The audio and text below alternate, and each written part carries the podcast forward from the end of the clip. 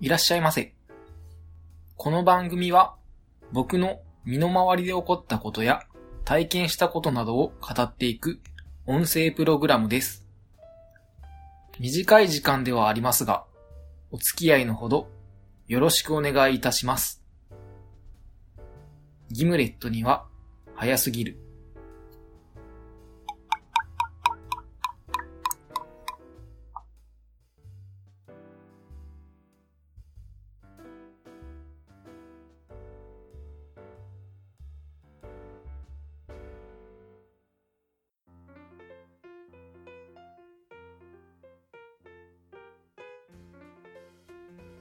それでは始めていきましょう。今回は小野夏目さんの作品について話していきたいと思います。小野夏目さんは日本人の漫画家さんです。漫画は作品ごとに等身を分けて書き分け、外国を舞台としたものや日本の江戸時代、SF、BL などとジャンルの幅は結構広いようです。ちなみに BL 作品を書く場合は BASSO おそらくバッソでいいと思うんですが、こちらの名前で活動されているようです。また、メガネ好きを公言されており、作品の中にも老眼鏡をかけた男性が出てくるものがあったりするようです。ジャンルの幅も広く、作品も多いので、いくつか抜粋してみたいと思うんですが、ラ・クインタカメーラ、リストランテ・パラディーゾ、二頭、アッカ13区観察家、どこかで誰かも食べている、などがあります。この中で僕が持っているものは、ラ・クインタカメーラとリストランテ・パラディーゾ。あとは、どこかで誰かも食べている。です。残りの二頭とアッカはまだ見たことがないんですが、二頭は松山健一さんと早乙女太一さんが主演でドラマになっていたものがあったので、名前を知っていたり、アッカは確か以前 Amazon プライムなどで見ることができていたので、なんとなく知っていたりします。さて、それでは漫画の内容なんですが、まず、ラ・クインタ・カメーラですが、舞台はイタリアで、とある場所のアパートに男性4人で暮らしていて、残りの1部屋を5番目の部屋として短期留学生に貸し出しています。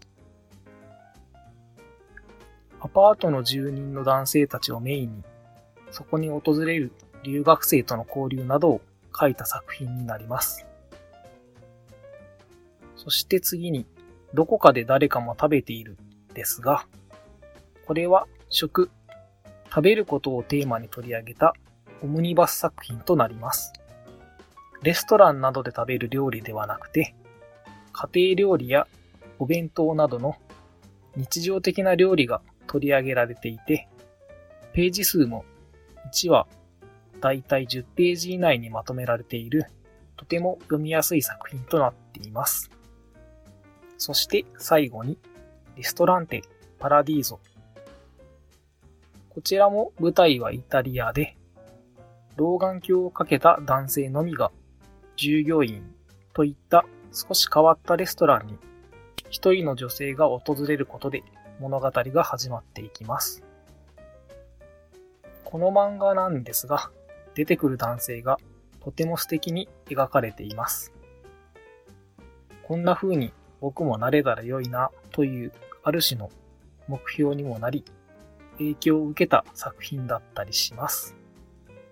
そしてこの作品なんですが、派生の作品として、ジェントというものもあります。これは、リストランテ・パラディーゾの時系列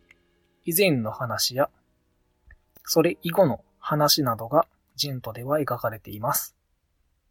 ちなみに、リストランテ・パラディーゾはアニメ化もされていたようです。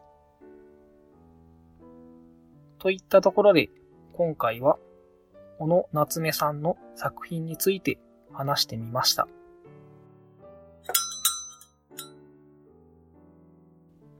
それでは続いて、ハッシュタグをいただいた方のお名前を紹介していきたいと思います。4月20日、15時20分現在、ゆえさん、あやほさん、ちはやさん、ゆうすけさん、きいちさん。以上の方が今回はハッシュタグをつけてつぶやいていただいています。それから今回はツイートに対するリプライをアマンさんからいただいています。また、番組アカウントの方にもたくさんの方から反応をいただいております。皆さん、いつもありがとうございます。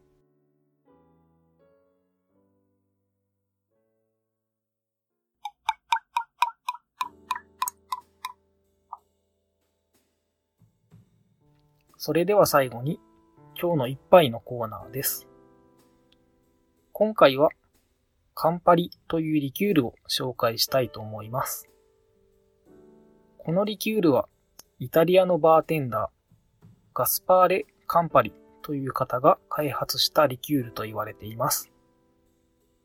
製法は明らかにされてはいないんですが、ビターオレンジ、コリアンダー、リンドウなど60種類の素材が使われていると言われているビターリキュールになります。カンパリオレンジやカンパリソーダなどで名前などは一度は耳にしたことがあるお酒ではないでしょうか。といったところで今回は以上となります。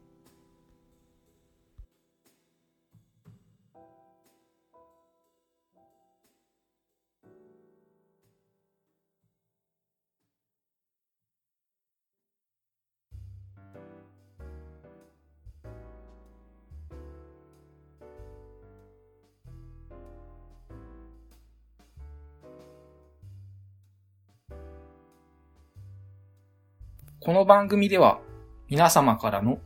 ご意見、ご感想、ご質問、話してほしいことなどを募集しています。メッセージはメール、ツイッターハッシュタグ、ダイレクトメール、どの方法でも構いません。メールアドレスは too early for a gimlet 2020アットマーク gmail.com。ツイッターアカウントは、ギムハヤ、もしくはギムレットには早すぎるで検索してみてください。また、ハッシュタグは、シャープギムハヤ。ギムはカタカナ、ハヤはひらがなです。皆様からのメッセージ、お待ちしています。お聞きいただきありがとうございました。次回もお待ちしております。それでは、また。